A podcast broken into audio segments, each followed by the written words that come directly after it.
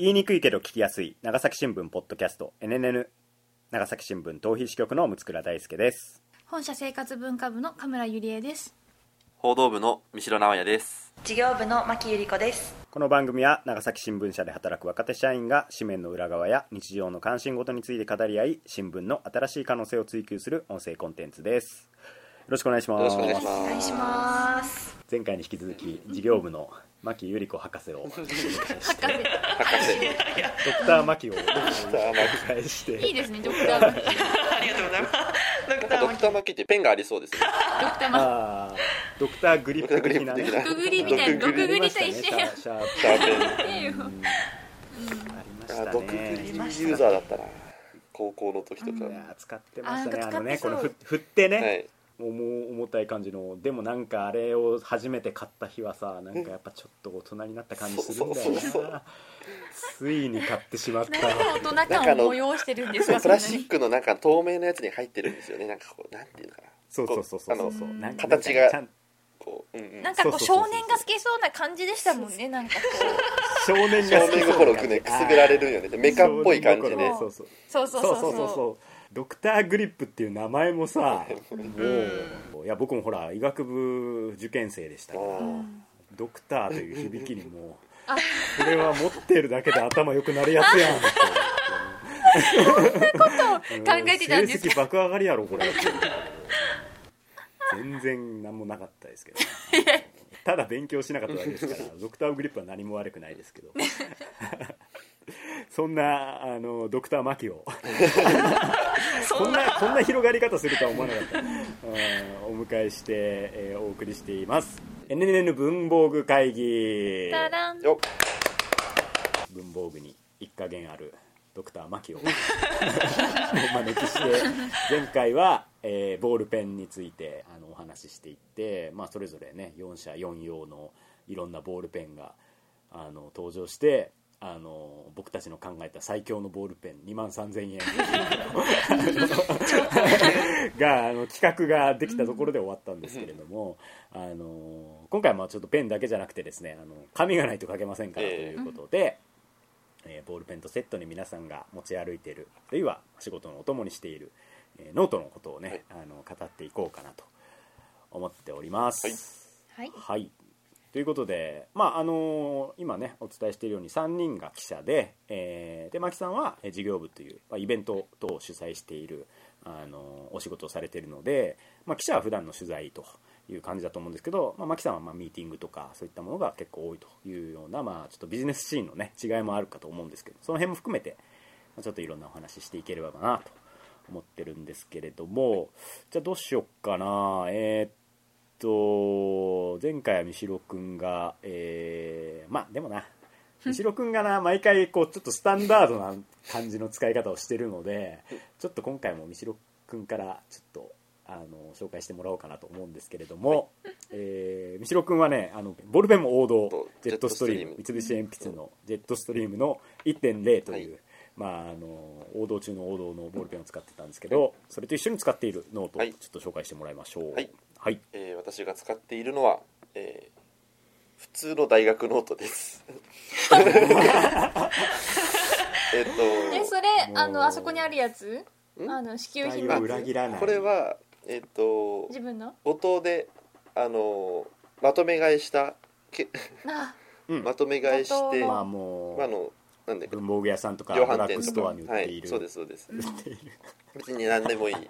あのまあ普通に横の線がはい、横線が入ってる、まあ買うのはうん。どっちかというと6ミリが多いですね。6ミリの、えー、と罫線で大体30枚、紙は30枚、みんな使ったことがある。そうですね。特にメーカーとかにこだわりがあるわメーカーけではなく。そうですね。メーカーも特になくあの 大体もうあの 5, 5冊とか10冊ぐらいでこうあのビニール薄いあのビニールに固まって売られてるようなやつをなるほど。買います。えっ、といつもの三代君の思い入れを浅くしておくっていうことですね。まあまあね。でも牧さんみたいにね、あのもう思い入れありすぎるボールペンなくした時のショックは少ないですからね。なんですよ。おかげさまでノートをなくしたことないんですよ。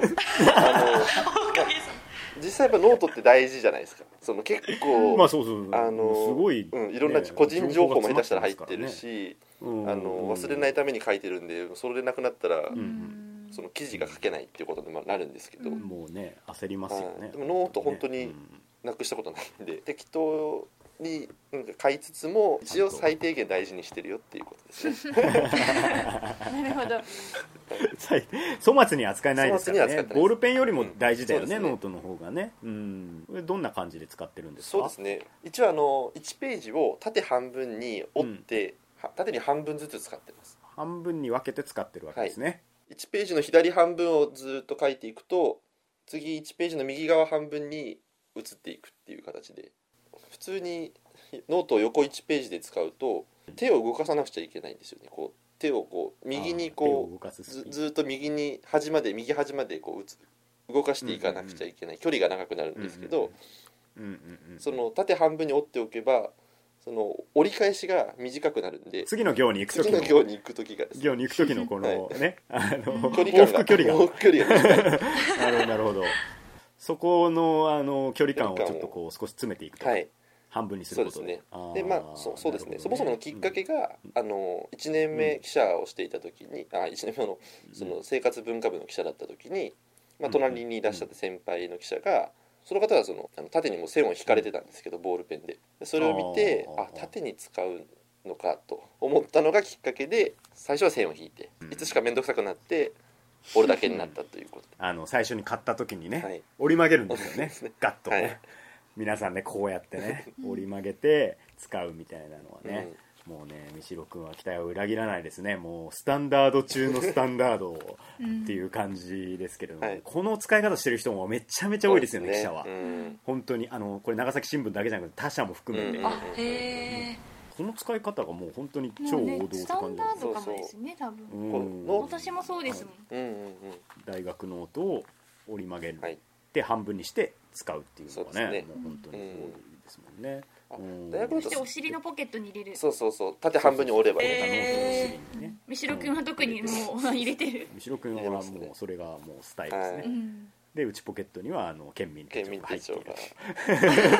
と いう感じのねそうんスタイルですからね。うん。あで一応サイズは B5 になるんですかね。B5 だね。B5 ですね。それを、使っています。折り曲げて。縦半分に折り曲げて、えーポケットにお尻のポケットに入れてして。えー取り出しぶっ刺して。て僕は割とバインダーに乗っけて使いますけど。ああえバインダーにあそうか。じゃあノートをこう折り返すっていうか、関連資料とかも一緒に挟んで、でその上にノートを置いてたまにノートを動かしながら資料を見ながらとかかできるような感じでなるほどなるほど。あははははそうすることによってまあちょっとねノートでも安定感を出して書けるということですね、ですね。あー。まあ、あと場合によってはノートだけを持っていって半分に折って使ってる時もあります。うんなるほど、まあ、バインダー使ってたら確かにジェットストリームでも割と安定して書ける感じはするかもね、うん。ああ。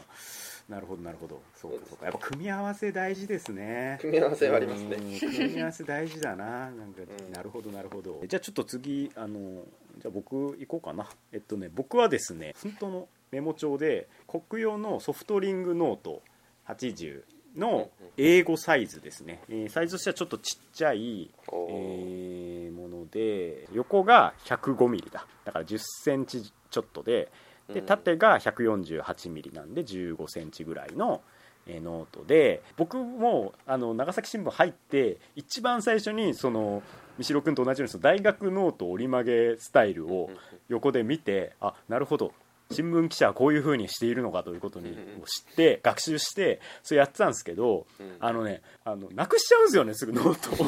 とにかくあのポケットにちょっと入れててもなんかゴワゴワするからなんかそこら辺ポンって置いちゃうんだよね。なんか写真とか撮るときにポンって置いちゃってでバインダーもそうなんですよ。バインダーもなんかこう、置いてきてましたよく。ポンって置いちゃってで写真撮って「あお疲れ様でした」って言って脚立ごと忘れて帰る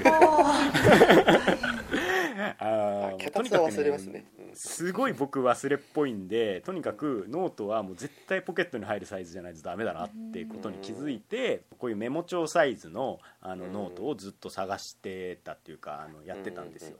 最初はですね長らく使ってたのが本当にどこでも売ってるこのマルマンのスパイラルノートっていうこのリングノート。これはあのあの色もねいろいろあるんでカラーバリエーションがあるっていうのも結構大事なんですよ。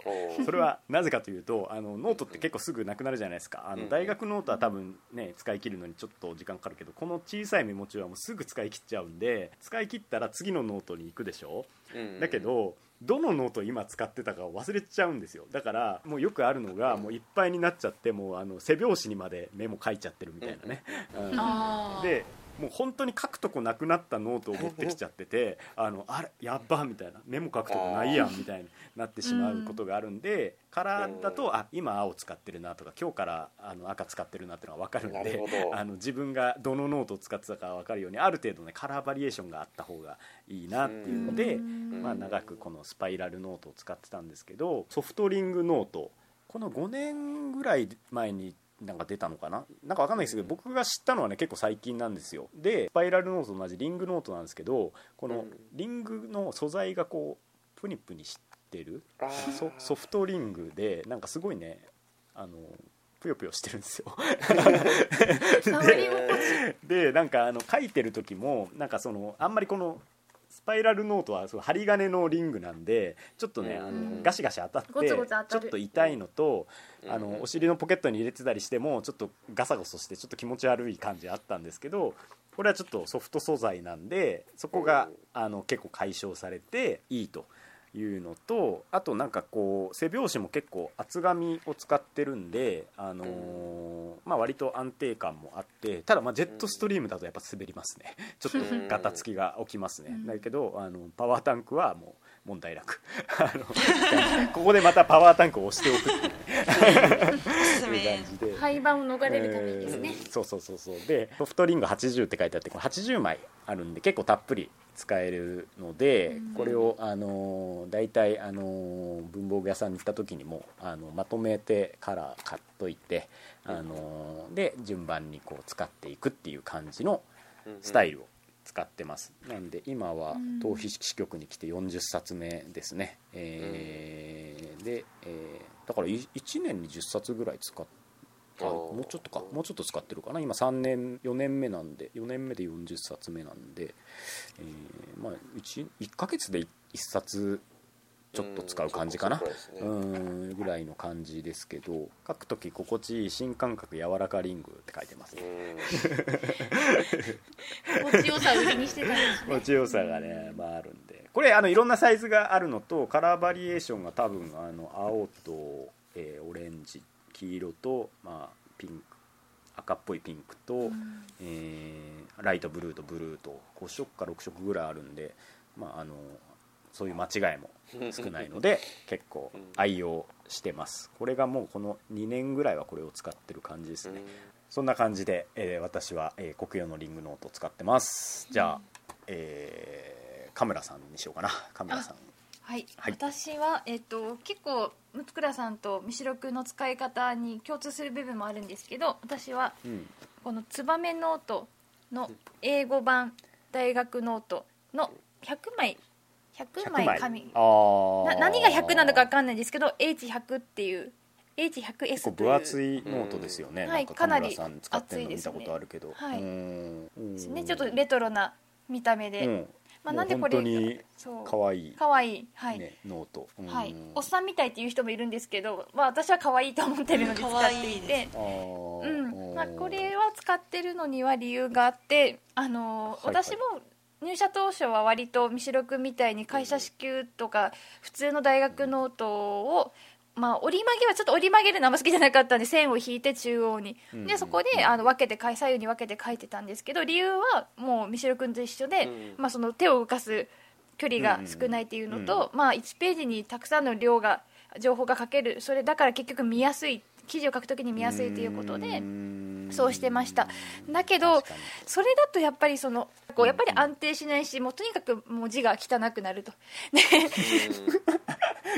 もう字の汚さにめっちゃ悩んでるやん。それが全ての課題みたいなね。字をねうん。綺麗にすれば多分何のノートやペンを使っても私の場合大丈夫そうなんですけど、まあ、それ置いといて。なるほど。でだからといってじゃあバインダーを使うとそのバインダーごとボーンってこう置き忘れてきたりとかあとんなんかカバンの中がすごいごっちゃごちゃしているのであーなんか急いでる時に入らない入らないみたいになんかゴソゴソゴソってなるのが嫌で結構場所を取るのが嫌でじゃあどうしたらいいかなっていう時にこの厚みのあるツバメノートだとまああのサイズ感も手頃でなおかつあの厚みがあることであれに下敷き代わりになるので、うん。まあ、それで立っても書けるし座っても書けるしっていう間を取ってこれにしてます。はい、うん。まあ岡村さんはもうこのツバメノートのイメージめっちゃありますね。そうですね。うんパクリですけどうん。先輩の。うん。可愛いなと思って私も使っていいですか？って言ったらいいよって言って。あ別の先輩が使われてたんですか？あはいあのちょっとあの前回も出てきた清水さん、うんあのあ清水さんが使っていて、清水さん使ってたね。そうです清水さんと机を並べて仕事した時があったのでうん。入社2年目のめくるの時に。うん。なんでそれで真似しました。なるほど。はい。へえでもどこにも置いてないので買える時にこうまとめて買っとかないといけないっていうのとまあ、お値段がちょっと600円ぐらいするので。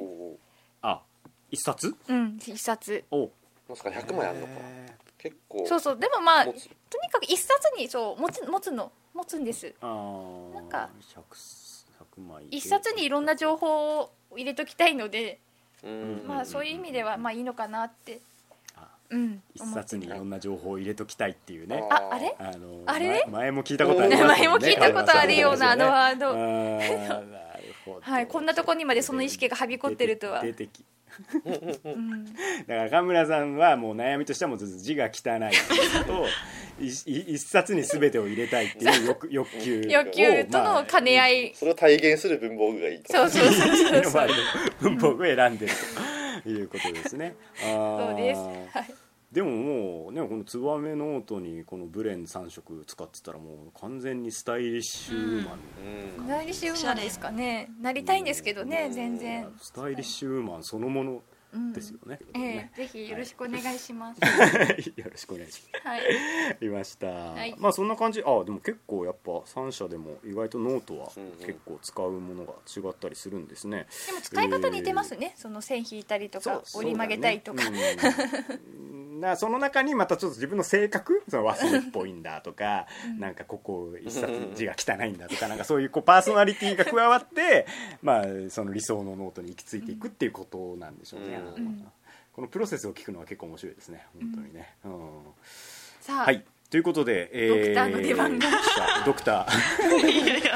ドクターマキさん何かコメントはありますか？ね この三三我々3人。えー、となんかでも確かにイメージとしてなんか記者されてた方は皆さんなんかノートを半分にして書かれてるからなんかずっとなんでなんだろうと思っていてこの会社ではそれが主流なのかなみたいな。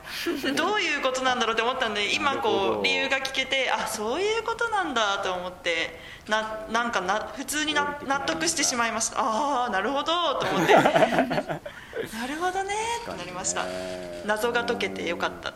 記者職から離れてそういう営営業旗のねあの仕事をしててもその使い方まだまだその使い方してるっていうのが面白いいや皆さんそんな感じなので気になってました。なるほど。君この会社ではって思って思っちゃう。何か教育を受けているのだろうかみたいな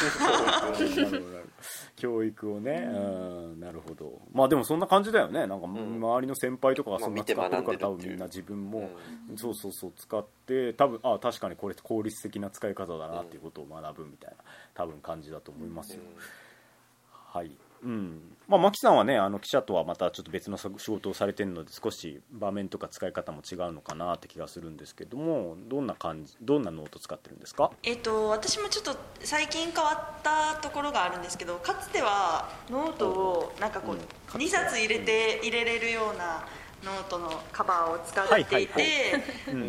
であの通常メモをこうここれも A5なんですけど、うん。コクヨの A5のキャンパス、ちょっと前までツバメノートだったんですけど、あのお？うんすご いやいや安さにちょっと走ってしまってキャンパスにしたんですけどでなんか会議はミーティングノートっていうこのユナイテッドビーズっていううん長崎だとちょっとまだ石丸文工堂でしか見たことないんですけどあのこれをですねなんかこう誰がこの会議に出席して議議題は何でそれによってやることは何かみたいなのがこうなんていうか見えるのかな。えそういう枠がある機能的でそうで枠があって書けるようになってるんですよ。なので、まあ、ちょっとした会議とかだったらこれに書いておけばなんかこうバーって羅列するんじゃなくて何の話をしてこれになったっていうのが分かるようなもうその時時間がないけどもともとノートがそういうのだったらまあそれに書くだけなのでうん。それでこれいいなと思って使ってたんですけど最近ちょっと忙しすぎるのとあのいきなりこう外にバッて行くことが多いのでもう手帳が自分手帳なので自分手帳のメモを最近はちょっとあ手帳の話が。あー2枚手帳あ自分手帳に。のメモがあるんですけどアイあー。アイデアっていうメモ帳があってはいはいこのこれを使ってるんですけどあこれが結構紙が薄くてサラサラしてるのでなんかこうよりジェットストリームとちょっと私的には相性が悪いんですよね。さーってなっちゃうのーで。なるほど。なのでまあより重めのペンでこれにもう最近はもなるほど。うザーって全部書いちゃって1個にまとめてし私もしたいので1個にまとめちゃってます。あー。ちょっと待ってちょっと待ってその分冊、はい。だからカバーに2冊ノートが入ってるっていうのを以前最近まで使ってたわけですね。2 in 1ってい。うやうんうんうん。つなんですよ、すね。はいノートカバーとノートがね一緒に。でこれは、うん。でもこれはあの学生の時にツイッターであの文房具のそのペンハウスかな？のツイートのだからフォローリツイートキャンペーンみたいなのを当たらんやろうなと思ってやったらなんと当たって名入れまでしてもらってうちに送ってもらいました内例か内例は上級者ですよね。上級者だよねしてもらえるってことだったので内例してないもんな。ありがたくしてもらって。っかていうちょっと思い出の カバーなんですけど。思い出のノートカバー。当たることあるんだみたいな。でそのそのミーティンはい。グのメモに特化したノートがあるわけですね。そうですね。そのこういうミーティングノートブックっていう風になっていて他にもこう ToDo とかビジュアライザーっていうのもあったりとか項目ごとになんかこう日にちが入っててこの項目を何日までにやるみたいなのを手書きしていける。あのイベントを一人なるでいくいくつも持っていってそれをこうずっと平行線上で進めているのでどの作業を何月何日にっていうのが分からなくなってたので1年目の時はこれを使ってなるほど。ましたタスクが、ねそうですね。多いろんな同時進行してるものが多いから。なので困って。でもこれはね我々もそういうこと結構ありますからね。うん同じ大きいし。まあでもまあでも事業部と比べるとまだ少し持ってる仕事の規模感が違うと思うし。ちょっとあれだろうけど、そうだね。なるほど。いやいや面白いな。まあ、でも正直あのどうしてもこう影響とか、し会議とかになるとうん。資料が配られることが多かったりとかするので、まあ、うん。ノートよりも資料に書き込んだりとかイベント当日は台本に書き込んだりとか。あのマニュアルに書き込んだりってなるのであの皆さんとしたら多分全然ノートは使ってない方かなとは思います。いや我々もプレスリリースの資料に書き込んじゃうこと結構あるよ、うん。ありますよね。うん。あるあるあるある。あれで後でめっちゃ後そう悔する。そうそうなんですよ。うわみたいな。ノートに書いとけばこんなそう感じそう僕できるだけ本当そう。ですね。そうそうそう。最近ようやくノートに書くようになってます。なんかもうプレスリリースにはあんまり最近ようやく。あの多分これそうそうそうこれ書かないいずれまたなんか使うかもしれないなっていう情報はうん。もう基本ノートにそうそうそうそう書くようにしてノートはまあ基本残すんなるほでどなるほど。で牧さんはあの手帳の方はジブン手帳ですね。えっとこれも僕もなんかいろんなところで見たことありますけどそっちを使っててこれはなんかそのスケジュール帳にもなんかいろんなアイデアをかけるノートがなんかついててなんかそれをカスタマイズしてなんか使うみたいな感じだよねそうですねなんかセットであのスケジュールの部分となんか自分の目標を書くノートとあのただのメモ帳のノートみたいなのがセットで売っててそれをこう足したり引いたりできるようになってはいます。なるほどだからちょっとカムラさんの手帳の使い方と非常によく似てる感じだよね。うん、なるほど。そんな感じでうん。手帳の。いやーちょっと勉強になりました、うん。うんすごい勉強になった。ね一つ紹介していいですか？僕のもう一個あるんですけど、さっきバインダー使うって言ったんですけど、あのあはいはいはいバインダーがですねちょっと変わってるバインダーで、この仕組みを知るとみんないいなって言うんですけどこれ普通これ、まあ、パッと見こう、あの上にもうバインダー。挟む部分がついた、一見一見普通何の変哲もないバインダーでですが はい。あのここでですね。あの板の部分がああなんていうんですかね。ちょっと薄い箱あ。箱みたいなケース。みたいになってて。書類ケースみたいになってますね、うん。で、うん。こうこうなんていうんですかねこう半分にこうパカって。ここをこパカってこう開くようになってるこちょ開くようになってるんですよ。だからこう開く板の部あーなるほど。分が板の中うにん。資料を入れられると。はいはいはいい。うはい仕組みになっていて。であの雨の日とかでもまああの紙のペラペラの資料でも全部ここに入れちゃえば濡れないし。なるほど、はい。あの最近取材してる関連の資料とか僕大体ここに全部しまってで,、はい。で必要な時にそれを出してあの取材すると。でノートとかも全然入るんで。なるほどなるほどはい。えいいですね。ファイル忘れちゃったってよくあるもんそうそうそうそう。資料持ってこんかったって。そう。これさえ持ってけば。一体型だったらそうそうそう。それそれいるじゃん絶対取材するときに。そしたら絶対プリント持っていける。そうなんですよ。いいなそれいいですね。ちょっと買おうかな。へー。これサンダースっていう、うん。あのうん。サンダース。ネットで多分検索すればいっぱい。おーあの英語でサンダースってなってるんですけど。うん。でちょっといろんなタイプがあって、まあ、上が開うんうんくタイプもあれば横に横開きになできるタイプもあるみたいあな。あはいはいはいはいへえそう。なかなか工事現場の人が結構使うみたいですね。あ あ雨雨雨なるほど。があははははは確かにねバインダーに挟んでるともうすぐ資料がねびっちゃびちゃになっちゃう。特にねでもうなんかあの資料に挟んあバインダーに挟んだままのリュックとかに入れると他の荷物と干渉してぐちゃってなったりするんですよ。破れたり。それがないんですよ。これに入れとけば。なるほどなるほど。プリントもまあ綺麗なまま保たれるっていう。これはですねあの 先輩にもらったんですよ。うん。酒井さんにもらったんですけど、酒井さん。酒井さそうん酒井さんがですねあの酒井さんがこれを使っててでそれを僕見て見かけた時に「あそれいいですね」って言ったら、うん。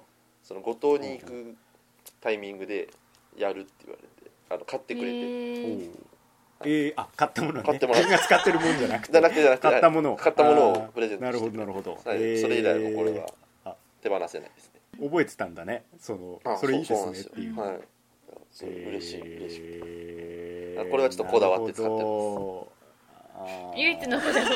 言うてのかなこれどうしてもあの文房具会で言いたかったのがあって、あのうん。これちょっとこう、僕改造しててこれを。しかもバインダーの裏側うんあの挟まない方ですね、うん。普通の平らな方に裏側、マジックテープをつけててレコーダーにもマジックテープのもう片方をつけててへあのなるほど。ここにこう例えばこう片腕でバインダーを抱えて抱えながらあのそこにマジックテープでレコーダーをピタッてくっつければあのこうなんか話を聞きながら立ったままとかでも話を聞きながらあの録録音もできる音もかけるっていう。ああなるほど。確かにこうバインダーっていうかメモ帳を持ちながら、あのこのレコーダーも持って取材してる状態そうなんですよ。よくまあ見るじゃないですか。めっちゃあるね。じゃないですか。特にだからそうそうそうそう中い中指と薬指の間にレコーダーを挟み 人差し指とあの親指の間にノート挟みそうそう書いてるみたいなね。あるんですよね。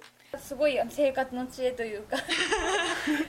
ライフハック。思い記者 記者ハック思いついた時にもうあこれはいい。うん。特特許取れるんじゃないか思重さで落ちないのボロって。あ結構ね強力ないの。なるほど。ちょっとみみしろくんが最後なんかすごい巻き返してきた感じの。これもずっと言いたかったですよこのこの魔改造 あでもまあそれいいですね。バインダーの中に全部ブリーフケースみたいな感じで入れれて、ねなんかあの取り出して、まあ、バインダーとしても使えるみたいな、なるほど。は私もバインダーよく使ってるのであこれキングジムのマグフラップっていうやつなんですけどこのパチンって挟むところの裏にマグネットがついててうん。こうペラってめくった紙をうんこう挟んでではい。あのこうペラペラするじゃないですか。これをここにパチンって入れあてはいはいはい。でこあここも下がペラペラするからあこれもパチって止めて全てこう固定した状態で書けるので。なるほど。わすごい。これはあの台本とかめくって書く時とかにもきちんとしてガーってなるほど。書いてます。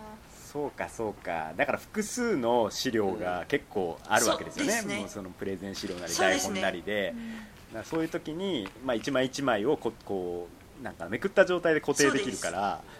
あそれかこういうファイルでここに挟んで書き込めるやつがあるんでこれもキングジムの書き子っていうファイルなんですけど挟んでここことここには資料をは上と下にクリップがあるのでそこに挟んで書いてっていうのをこう見開きでできるっていう。うあのと2個ずそれすげえ便利そう。なんで資料をこうあらかじめまあでもきちんと上と下にあの A4 の資料をスッて入れてっていう一作業が発生しはするんですけどそれさえ済めばもうここにえこうそのまま。ー完全に折り返せるの？ね。裏に。あ折り返せます。あでもちょっとやっぱファイルなので若干ごワットはそうですね少し。ますね。なるほどね膨らみが出ちゃうけどっていう。やば面白バインダーだけで一回できたじゃん特集が。結構奥が深いですね。ノートノートバインダーもね。ということで皆さんのノートおよびバインダーをちょっとね あの紹介していただきました。なんかちょっと勉強になりましたねなんか。うん。ちょっとこれはほ後でなんかホームページとか調べてリンクもうん。貼っておいて紹介しておこうかなと思います。でちょっと聞かれた人もちょっとチェックしてみて普段の仕事が効率よくね。なんかいろいろあるんだよな文房具もなうん。結局なんかねなんかお店で見ただけじゃ結構分かんなくてさその使ってる感特にそのバインダーとかノートとかはさボールペンは結構試し書きができるけどなんで使ってみた人の意見をこうちょっと聞けるのは結構面白いんでまあちょっとねドクター牧も引き続きちょっと来ていただいてなんか定期的にいろんなぼ文房具の情報交換をできるような会ができればなと、うん、思いますんでぜひよろしくお願いします。ということで、えーちょっとねあの2回にわたってボールペンノートとあのやっていったんですけれどもちょっと牧博士どうでしたか？初めての NNN 出演がねちょっと説明が多分めちゃくちゃ下手くそだったと思うので。いやいやいやそんなことはなかったですよ。うん。いやいやいや。いやでも三代さんのバインダーちょっと私もいいなと思ったので。アマゾンでみそういうの見てはいたんですけど実際にそういう使ってる方の意見聞いたらあそれめっちゃいいと思ったのでちょっと買おうかなと思ってます。お。響いたお。まあでも2000円ぐらい僕が使ってるのはなんかバインダーを工夫しようっていうこうなんか発想がないですよね。あんまり発想があんまりなかったからちょっとうんマキさんの場合使ってるバインダーもうんそうそうマキさんのバインダーもなんかうん。ああこれ結構今はもう多分カラーバリエーションも若干出てきてるはず。まだ黒しかなかったので多分色がカラフルになってると思うのでぜひ。なるほどじゃあもう売れてきてるわけですね多分ね。はい多分マグフラップ売れてきてると思います。感度の感度の高い博士たちはもう購入してるわけですよ、ね、博士。ということでうん。いやいやいやお疲れ様でした。じゃあ神村さん三代さんお願いします。はい、えーこの番組「NNN」は毎週金曜日午後6時に配信しています。Apple Podcast、Spotify、Google Podcast など各種配信サービスのほか YouTube でもお楽しみいただけます公式ツイッターもあるのでぜひフォローしてください。長崎新聞ポッドキャスト NNN お送りしてきたのは長崎新聞逃避支局の六倉大輔と生活文化部神村ゆりえと報道部三代直也と事業部牧由里子でした。それではまた来週さよなら。さよなら